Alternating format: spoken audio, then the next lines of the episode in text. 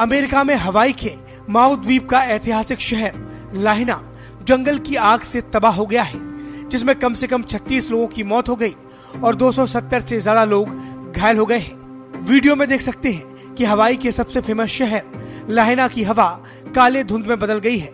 आग ने ऐसा तांडव मचाया कि चारों तरफ़ तबाही और आसमान में धुएँ का गुबार नज़र आ रहा है। आग की लपटें जैसे सब कुछ निगल लेने पर आमादा है। आग को बुझाने की कोशिश की जा रही है। लेकिन आग इतनी ज़्यादा है कि फायर फाइटर्स की कोशिश नाकाफी साबित हो रही है।